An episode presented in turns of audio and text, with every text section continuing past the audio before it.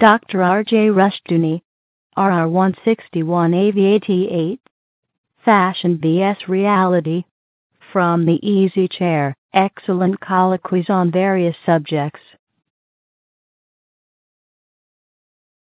This is R.J. Rushdoony, Easy Chair number 204, September 25, 1989.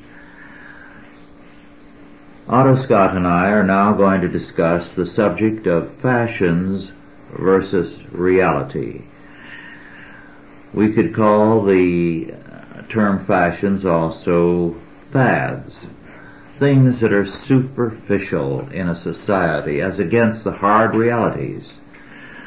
The fact is today, of course, that the superficialities govern most people. It's not just youth if you look around, you'll find that uh, our teenagers and our college youth are largely governed by fads, by superficialities, not by the basic trends of a society. In fact, the trends are usually obscured because they are reality. To illustrate, uh, today the most important single fact in the United States is that from 1968 to 1988, in 20 years, the number of born again uh, Christians have increased from uh, about 40 million to 91 million.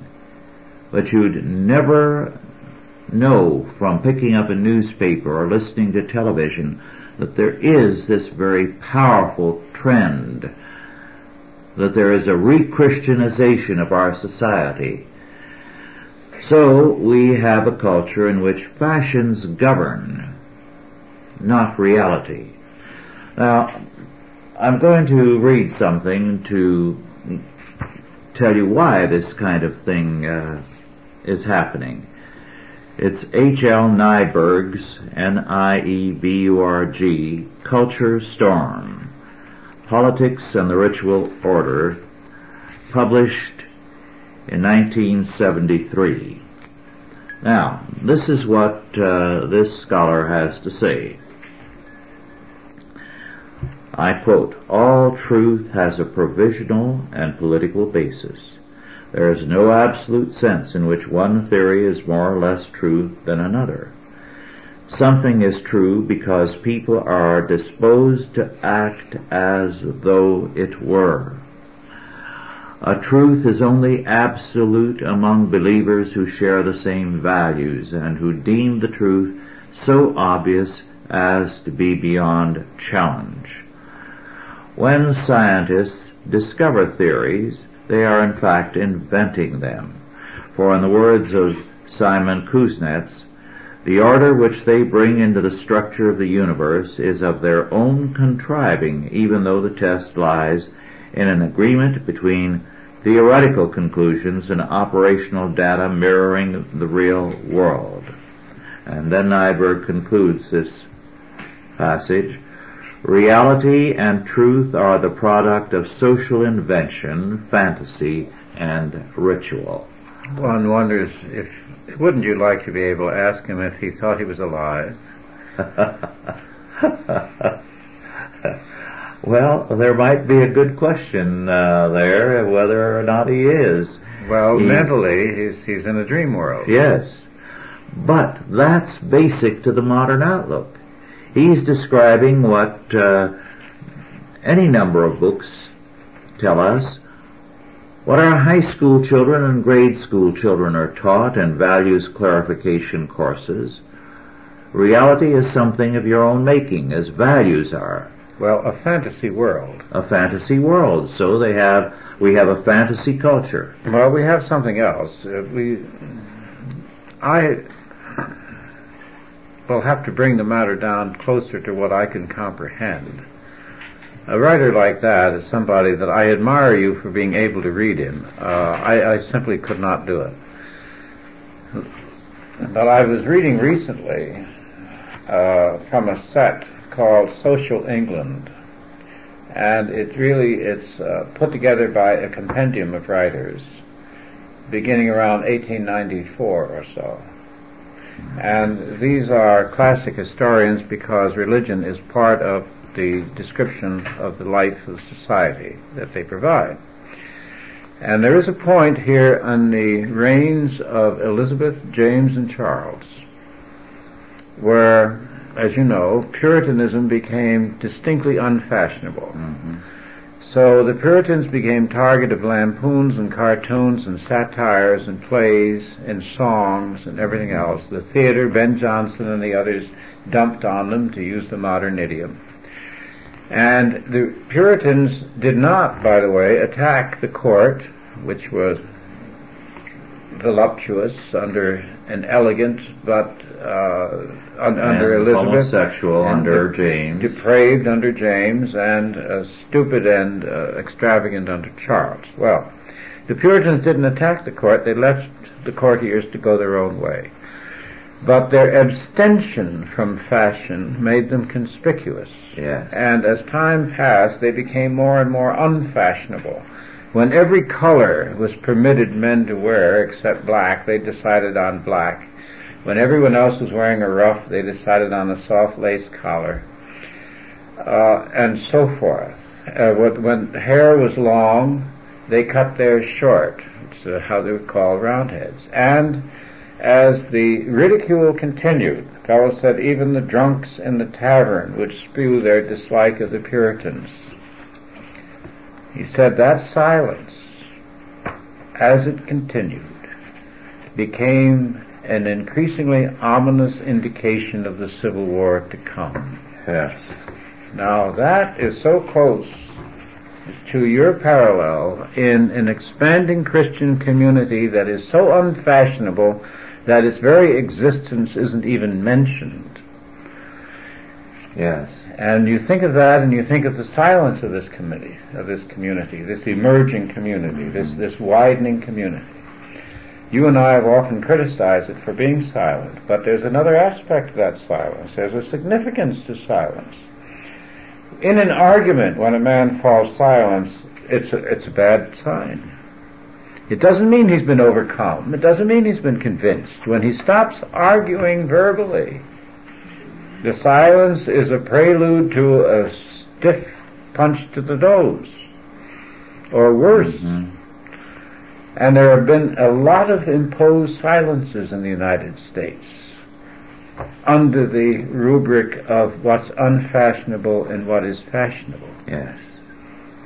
Well, uh, this author makes a very interesting point. He's brilliant. Completely uh, wrong-headed, but brilliant.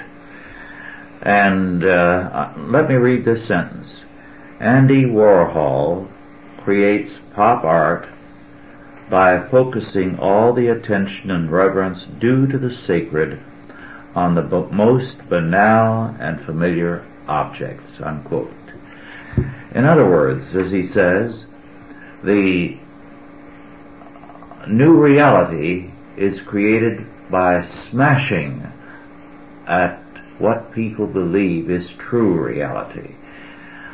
What we Christians believe, although he avoids the real confrontation by saying Christianity believes in absolutes. It believes that God made the world and everything is real and there is uh, a day of reckoning and that uh, the wages of sin are always death. No. What he calls attention to is that these people who have created this culture storm, as he calls it, are lashing out precisely against what we believe is sacred and holy and good and true. So they take, as Andy Warhol uh, did, a tomato soup can and paint it. Well, this is what the faggots call camp. Yes. They they replaced art with camp. Yes. And it's really a form of artistic satire. Well, he goes on to say that uh, this is why things are happening as they are, and he, it's not that he's against them happening. But he said the students uh, of the 60s had to carry their things each time one step forward. So it meant that they had to uh, urinate and defecate in public. They had to use four-letter words, nudism, public fornications, and much more, because they had to smash the old reality to create the new. But they didn't create the new. The interesting thing about this is that everything collapsed around them. They created nothing. Yes. Because the weapon they chose was destructive and not creative. Yes. Now, what have they created? Uh, Andy Warhol, you know, I have a, had a friend, an acquaintance really, artist in New York, who told me that he was given a commission to set up a booth for some Midwesterners manufacturing. I don't know what sort of a convention. We have big conventions in New York, as you know. Mm-hmm. And this all came about because I was at his place and he said, would you like to hear the music that I put together for this particular exhibit? And I said, sure. Well, he turned it on for a few minutes and I said, turn it off. I can't stand it. It's terrible. Awful. It was an insult to the, to the ear. And he laughed. He thought it was very funny. So I said, well, what is it? He said, well, this is some music that he took that he played backwards. Mm. And of course it was full of dissonances and everything else. And he said they were so cowardly, these people who hired him, that they wouldn't say it was lousy. So they let him go ahead and play it. I said, well that's, that's pretty funny. But of course I said, you'll never see them again. And you'll never, you'll only have the memory of their money the next year. So I said, it's an expensive joke for you, because everyone that they'll ever come close to, they'll tell, stay away from that fellow, he's poison. Mm-hmm. And this is what happened to all those people. Yes. Well, Nieburg says that uh, at every point it has been necessary to go one step further and to assault the old reality. For example, and I'll quote again, the weathermen who conducted a destructive three-hour binge of window breakage in Chicago described their arrest as a continuation of fascist repression of dissent. I hate the fact that you're reading this to me. I'd much rather have the man here. And, and what you, you place me in a position of answering arguments with a fellow who is absent. Because these are incomplete statements. Granted, but uh, I brought this because we're discussing fashions, fads, as against reality. Well, now the and fashion, I thought that this book would fit exactly what's happening around us. Yes, but it doesn't go far enough. Because the only people that were sucked into this fashion were the idiots in the media. And and in the colleges. Yes. And the kind of idiots who believe whatever they read or whatever they're told by what they consider the fashion setters. Mm-hmm. 90% of the people of the United States wouldn't shoot these kids. Mhm. Wouldn't waste a bullet on them. In fact, we would have to take something from the lexicon of the Chinese communists who charge the family for the cost of the bullet. Now that's contempt. They have a, they planted contempt in this country. They, the fashion is a false fashion. Of a real fashion is closer to sports. Uh, yes, but this explains the rationale of so much that's going on. There's another thing he says, that having warred against religion, although he isn't honest enough to say that, Mm-hmm. what is the sacred now? It's the fine arts. No, the faggots are sacred. Of course. But it is anyone who calls himself a representative of the new culture. He has a new idea of painting, of dancing, of singing, of composing. It may be pure garbage, but the point is, because it is, it's the sacred. It is a total war with everything that we represent. So we have now a new definition of the sacred and the profane. Everything that we have regarded as sacred is now profane. I think you give them too much credit. I really do. I really do. Uh, it is not widespread. It is not true. The newspapers may convince you, but that is not the case. Well, Otto, I agree with you, but I've got to say they control television, they control Hollywood, they control just uh, as just as the court sponsored the theater in the time of the Puritans, and even the taverns and the music, yeah. and Cambridge and Oxford, mm-hmm. the whole establishment. They're but they created the an illusion. Now. They created an illusion. In the end, they were all swept away. Yes, but think of the disaster and the horrors it created, and that it could lead to now. You see, what well, it does. What I'm saying is that we are in the middle of it. Yes, I couldn't agree more. Meanwhile, we are anathema. To whom? We are intolerable. To people whom we don't give a damn about. Except that they block us from the mass of people. They control the money, the trusts, the foundations that have the money to give away. I wouldn't, uh, you know, the silence, going back to that thing again. Yes. Uh, most of the art that I see now in most places I go to when I travel is representational and not abstract. The uh, Andy Warhol diaries are very interesting. I didn't read them. I haven't got that much patience. Nor I. But uh, Anne, Anne, Anne browsed through them and would give me uh, excerpts from them. And to, I didn't realize that the art dealers of New York City, the galleries of New York City, are, are part of the uh, homosexual network. Yes. And that in order to get in there, the students or the painter had to go along with all that. And they have a, a coterie, you might say, that go in and buy these things. But they, the great increase in art has been representational art. The biggest productions in the theater recently have been Andrew Lloyd Webber, who is bringing back opera in another form. Uh, Cats, The Phantom of the Opera, and so forth. The sports, I would think, actually presents a more interesting fashion because it has sports of course have certain value. There's there's a meritocracy at work, there's, there's a plot at work, there's a beginning, a middle, and an end it, it comes to a clear-cut conclusion. Somebody wins, somebody loses. There's certain skill involved, and it doesn't matter what your color or your ethnic background is all based upon the application of a skill. I think we've gone crazy on the sports question. I mean, the, the building these great arenas all over the country is carrying us into the Roman thing, where people are escaping from life in spectator sports. Yes. Uh, I think the horrible examples that you've been inflicting on me here is greatly exaggerated. Well, Otto, uh, perhaps, certainly the media does exaggerate the importance of this kind of thing. On the other hand,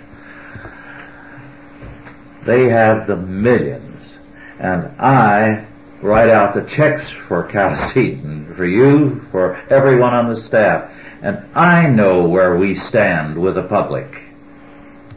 Not very high. So we have a crisis. The reality is here. We are doing the Lord's work. And most of the United States doesn't give a damn about the Lord's work. They're good people, good with quotes,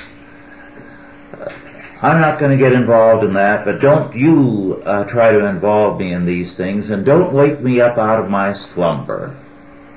But you said earlier, the number of Christians has doubled. Yes, we are increasingly becoming stronger. A lot of these are weak, but we're going to uh, gain. But meanwhile, this is a real problem.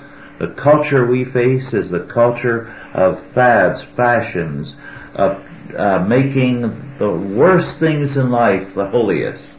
Well, they can't make it the holiest, obviously. And fashion, nothing wears out quicker than fashion.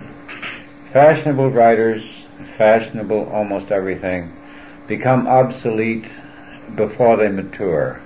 They're like tropical uh, growths. They rot in the ground before they ripen. The uh, it, it's almost impossible to keep track mm-hmm. of the various uh, ephemeral fads that come and go in the United States. It's like swallowing goldfish at one time, mm-hmm. whatever they're piling into telephone booths another, uh, dyeing their hair green, uh, wearing punk rock clothes, watching horror mm-hmm. movies, all this juvenilia.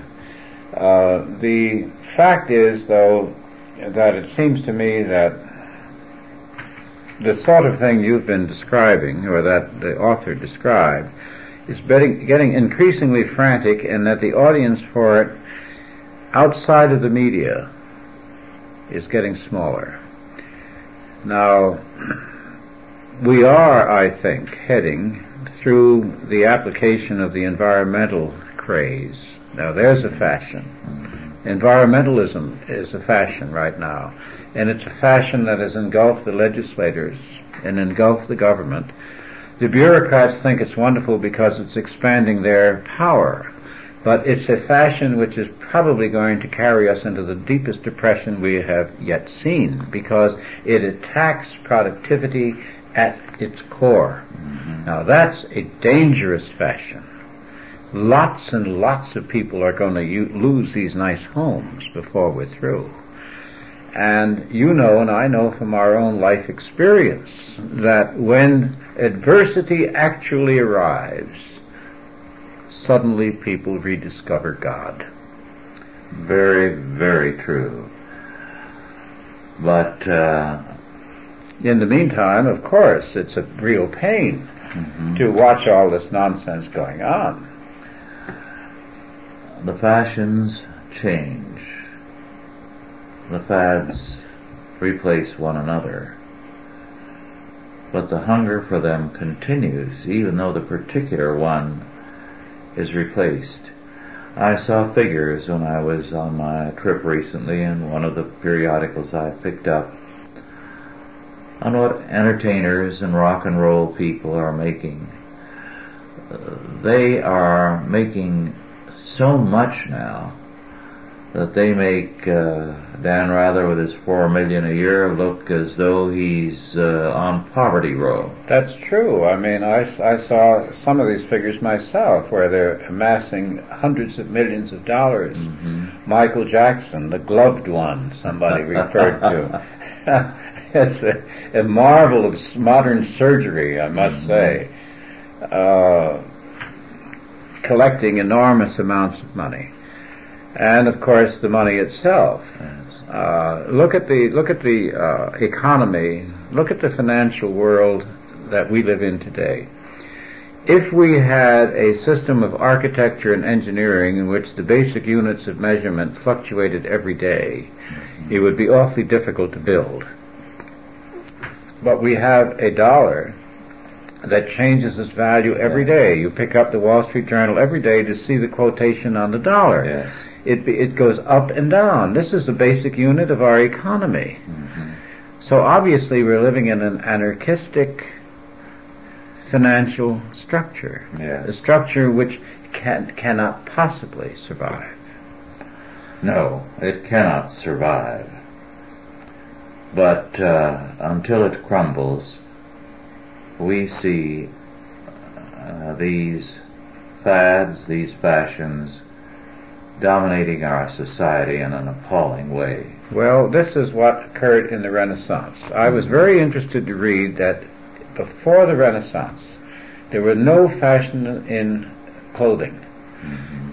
In the Middle Ages, men wore whatever they chose or whatever seemed practical. Mm-hmm. There was no fashion in the modern sense. Fashion came in with the Renaissance in Florence where suddenly it became the proper thing to wear certain clothes and an improper thing to not yes. to.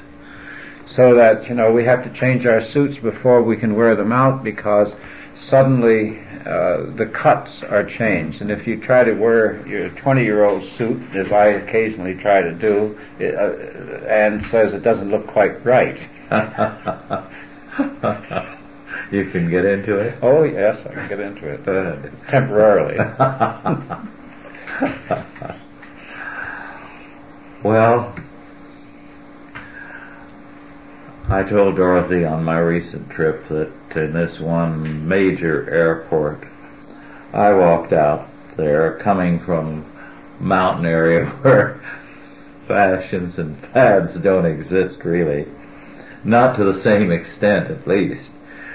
And here were women, uh, well dressed, obviously well to do, walking around with hairdos that you could only describe as, uh, well, working them over with an egg beater would improve them. And I looked at them and I wondered, how can any woman in her right mind go around looking like that? But well, they were obviously proud of themselves. Well, it's true. they, all the women seem to turn together in unison practically into certain kinds of hairdos. I remember at one point in World War II they all began to look like poodles. They all had long curly hair and lots of it. Well, there was a horrible beehive style a, a little after. Oh, that was oh yes, a great honeycomb thing, spun. Yes. spun candy on a stick stuff. And I remember that was one of the beehive women who uh, made fun of George Bush at the Democratic convention. Remember? Mm-hmm. The Texas woman with a great beehive hairdo. All I, and he, he couldn't remember her name either. In a later speech, he referred to her as the, the woman in the beehive. Those that sort of thing doesn't really uh, upset me so much as the uh, more serious fashions, the fashion of uh, of breaking down the real ideas, and this is of course what started you. Uh, the fashion of mocking religion. Mm-hmm. Now that's a very bad fashion, and every time that uh, people have indulged in it in the past, it has led to unbelievable violence. Yes. You have to really be historically ignorant not to realize that that's a very dangerous area. Mm-hmm. And yet, people in the United States, the media, and many of our leaders have forgotten that the power of religion is enormous.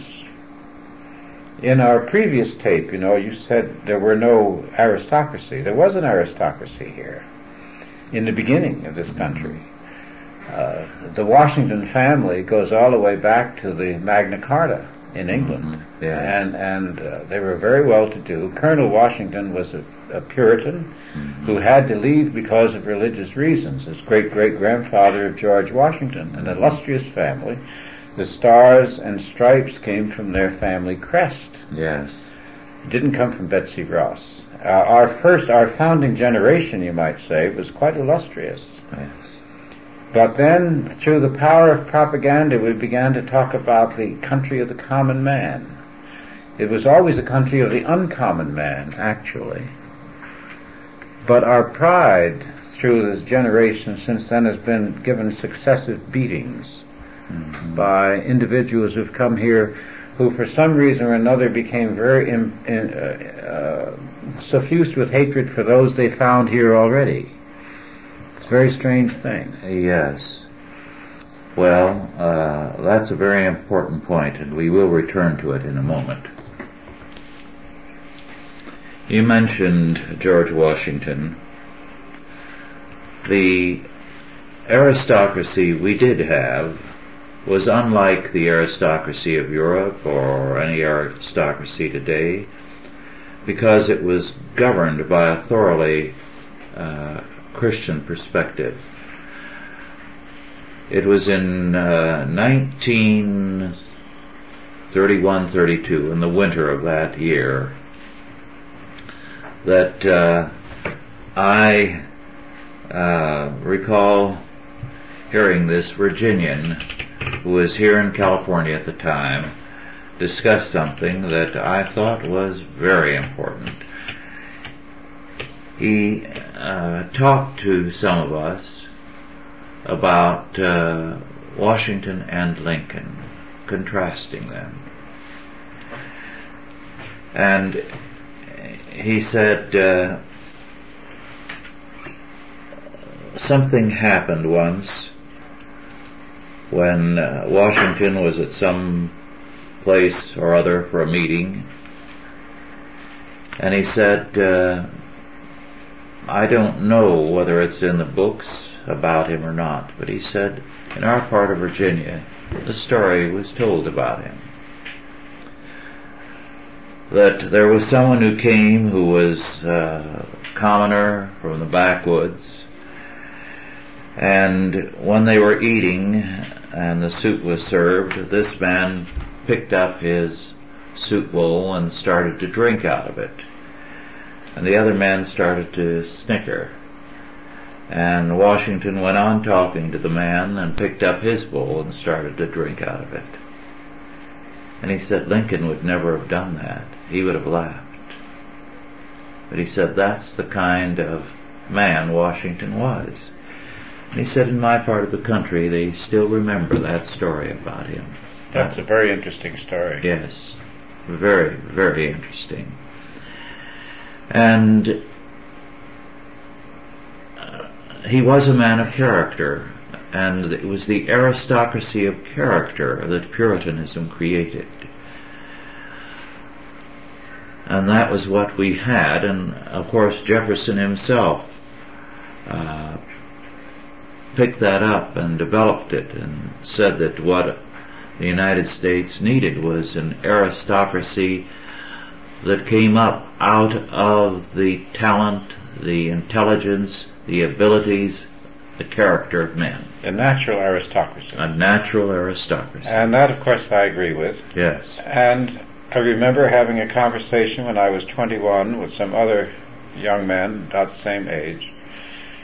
And we compared our situation in the United States with that of uh, fellows our age in Europe. Mhm. And we felt very sorry for them because we said, after all, they have a dossier from the time they first go to school, uh, through all through every teacher's comments, all the way through, then their grades, then their jobs, and then what the employer thinks, and so forth, and they can never escape. Yes. Whereas we were free to move from one end of the country to the other to try this or try that or try the other thing, and there were no resumes in those days. Mhm. Uh, you would simply go in and apply, and if they, thought, you know, you said you thought you could do it, they'd try you out, and if you didn't do it, they wouldn't keep you, and if you could, they did. Yes. But now we're in the European situation. Yes. Now it's the total. At uh, at the oil company that I was in, uh, they didn't even interview people that didn't have a degree. They wouldn't even allow them to be interviewed. Imagine all the talent they cut out. Yes. Well, to get back to that Washington story, our subject is fashion Yes. versus reality. Yes. And the men around the table there with Washington were being governed by the uh, polite and w- worthwhile fashions of eating at the table, but Washington was governed by reality. He recognized the caliber of that man. Here, here was a backwoodsman with very little in the way of social graces, but a man with whom he could go a long ways because he knew the character of the man. Now that's living with reality. But today, by and large, the exterior, the externals, the fashion side of a person, the appearance, is what governs most people, not the reality. Well, this is the reason I brought up that example of Thorstein Veblen's certificate of gentility in the American style. hmm The certificate is more important than the individual. hmm That's a fashion. Yes. Our fashion is a Mandarin fashion. Then we have certain fashions and ideas of benevolence, of what we should do for the poor. Now, in all these millions upon millions of welfare men, welfare women, welfare families, how much training do they receive hmm to make them personally responsible and able to earn a living? So far as I know, none, hmm or relatively none. Yes. because it's better to develop an underclass than it is to allow them to move up That's the reality. Yes. There are lots of ways that fashion interferes with reality, though. hmm That's one.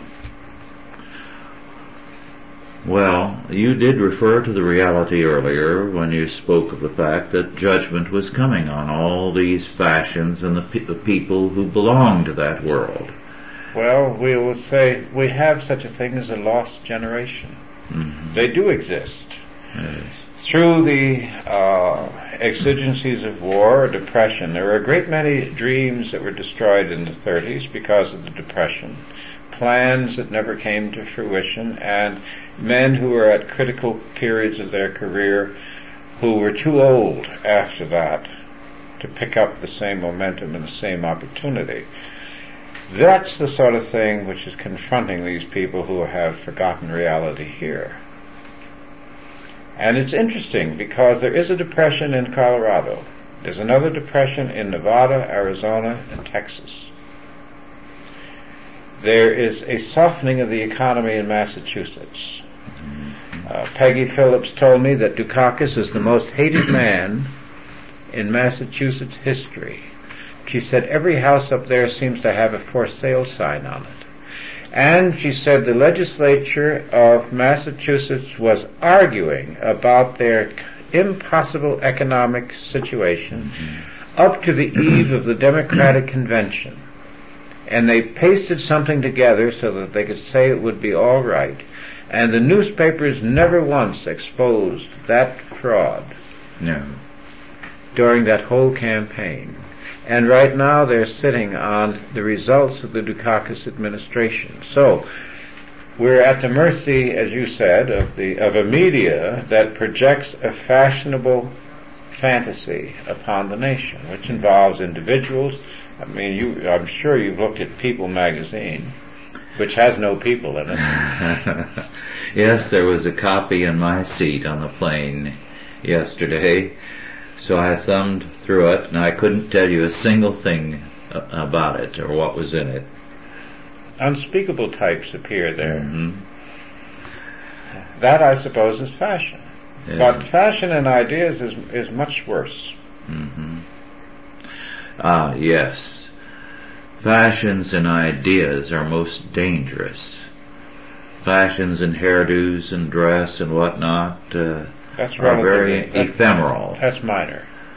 But fashions and ideas are deadly in their consequences. Well, I listen to, you know, try to listen on occasion.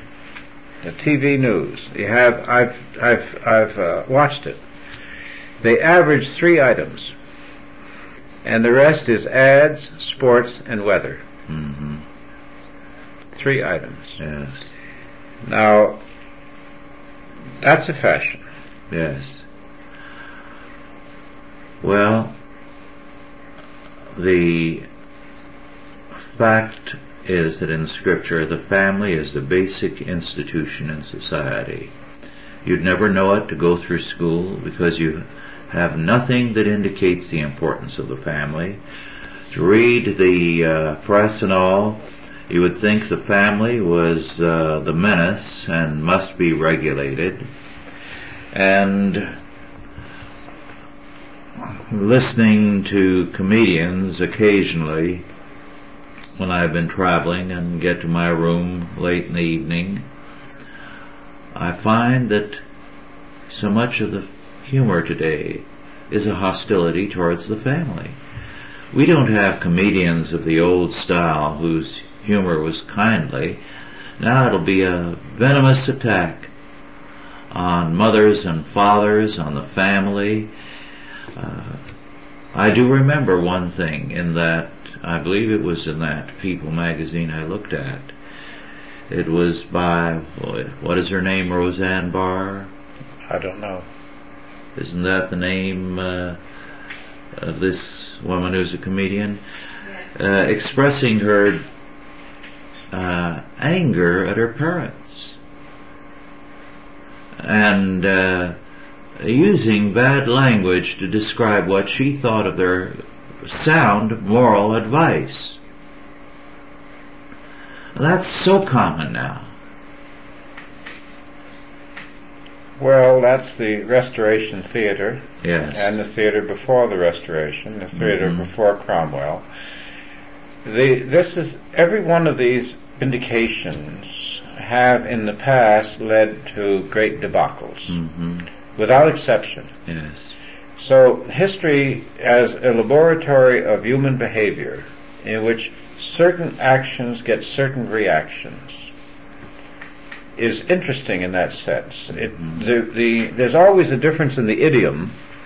It, they don't repeat precisely because, of course, the costume is different, the fashion and speech is different, but the basic arguments are always the same. Yes, uh, you mentioned the theater before. In the time of James the First, um, Ben Jonson was giving himself to the production of masques for the court, and Inigo Jones was using his artistic talents for production. If you read those masques now, it's only an exercise in uh, self-discipline that gets you through it because they are basically unreadable. Yes. Uh, they were a spectacle mainly. The remarks were full of allusions uh, through all kinds of fantastic uh, figures and persons to members of the court. So it was a spectacle that flattered people. Well, it was like listening to high school jargon today. Unless you go to the high school, unless you know the people, you wouldn't be. You can't follow it. hmm Very, uh, very limited. Yes, n- there was no connection between the masques and reality. None whatever. And the same thing was true in the Renaissance. hmm And the same thing was true before the French Revolution. Yes. And what we're talking about is the people who dance on the edge of the crater. Yes. There's an earthquake coming. And only the blind cannot see it. Yes. This government is supported by illusions, great stately illusions. And in many ways, the American society has uh, almost outstripped its ability to reason. Even the language, the uh, language of public discourse, let's say, the language on television of the debates, hmm the language of the a- after dinner speaker, is so stilted that it'll put you to sleep. That's Uh, for sure. The other day or the other evening, I, I heard uh, Senator Wallop of Wyoming push the prepared speech to one side. He's just joined the Senate Armed Services Committee. He listened to Admiral Crowe, the former chief of staff, whom he said is a Soviet apologist. He reviewed the enormous leap forward of Soviet armaments around the world. They're turning out a nuclear submarine every seven weeks. They have their submarines on all our coasts. They have all their satellites armed in space. And one of my scientific friends is fond of telling me that we're ahead scientifically in space, which is like saying our laboratory is ahead of their gunship. hmm And he introduced into this talk, and it was a relatively short talk, he said, what do we need in the United States? We need honesty. We need honest speaking. He said, the men in Washington that I know will not be honest with the people, and they blame the people. He said, they're blaming you because they say that you would not support them if they became honest. And in the meantime, he said, there is not an honest report being given to the people of the nature of our peril, the nature of our situation, in effect, the nature of reality. He was Mhm. breaking with political fashion Yes. in that speech, and it was, he had everyone in spellbound. Spellbound. I can't say that they're going to do anything, because you know, you have held people, and I have held people, and they come up and they tell us how wonderful it was, and nothing ever happens. Yes. You tell them they're going to hell and they say, I enjoyed that. Weird. Yes. But when you do hear a, a real speech, it leaves an indelible impression. Yes. We have the fashion in this country of not speaking, of not leveling. Not leveling. hmm I mean, how often have you heard somebody say you're an idiot? I don't want to hear anything more from you.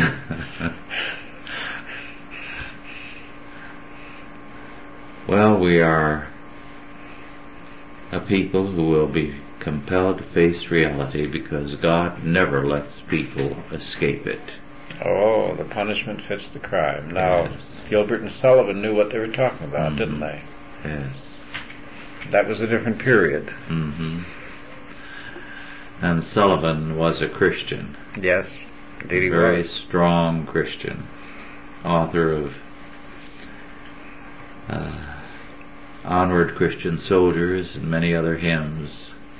Well, the fashion took over literature and has destroyed literature. hmm Uh, since writers could not no longer really portray American society as it really is, less to defend, they turned to fantasy.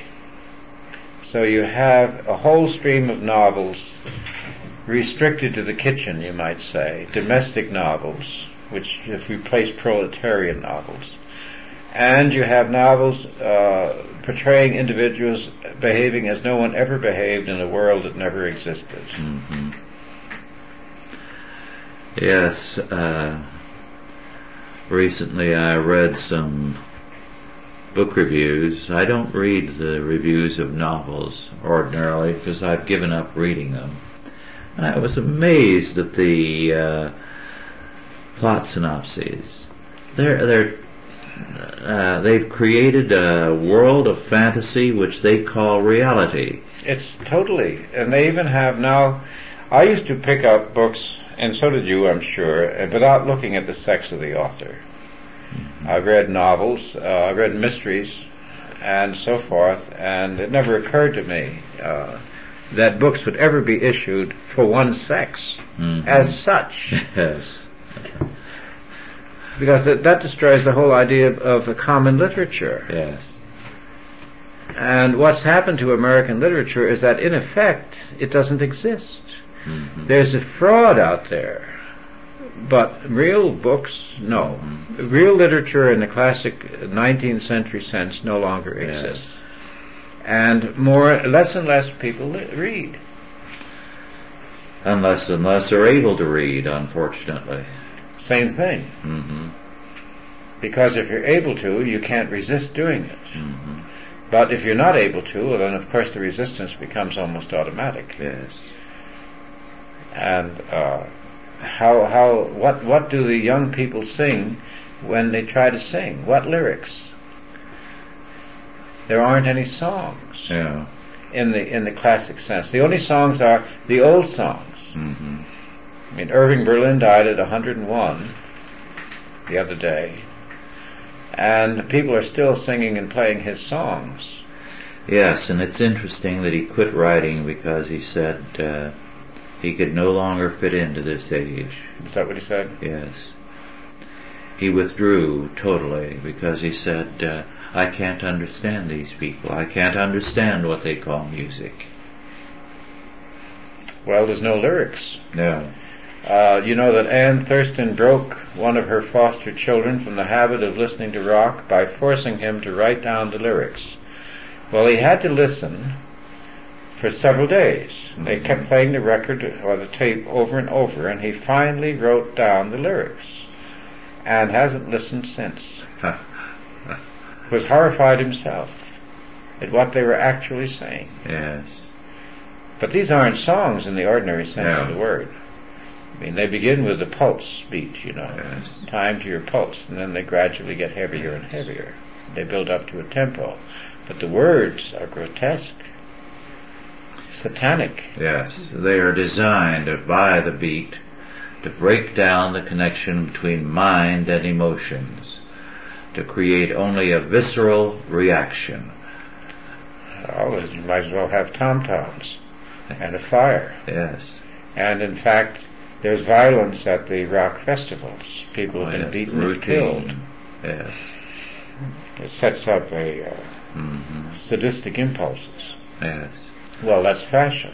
Yes. Well, our time is uh, growing short. Do you want to take a couple of minutes to sum up uh, something about fashion versus reality? No fashion has ever lasted. When fashion turns against the people, the people rebel. That's where we are. Yes. And I would like to add this that uh, there can be no sense of reality without a belief in God. And men have departed from reality into the world of fashions and the ephemeral by abandoning a biblical faith. If you do not have a biblical faith, you are going to want the ephemeral. Uh, existentialism, of course, is a philosophy which is the logical conclusion of man's original sin, to be as God, to determine his own good and evil, his own law, to make his own reality. And what we see in the world of fashions around us now is a determination of reality, an attempt to determine it. Now, uh, if I may take a little longer, I read something recently on fashions and the fact that uh, a dress that is out of style suddenly looks ugly, whereas it was once desirable. A hairdo that is out of style becomes very ugly suddenly because it's no longer the reality to them of what is in with people. So that reality to them in the world of fashions and fads is an illusion. It is what other people think is dominant. And it's the view of man, not God's perspective. Castiglione and the courtier said the important thing about the courtier was that his audience should always be important people. He should never be brave when there was no one around, in other words. In battle, if the commanding officer or the prince could see him, then he should grandstand. And uh, John White, in writing about the Renaissance cavalier, said that the issue was basically uh, who are you performing in front of, God or men? And that's the issue in fads versus reality, because if you perform in the eyes of men, you say their ideas are the reality. If you perform and live your life in the sight of God, you know God is the reality. Well, thank you all for listening and God bless you. Authorized by the Chalcedon Foundation. Archived by the Mount Olive Tape Library. Digitized by Christ Rules.com.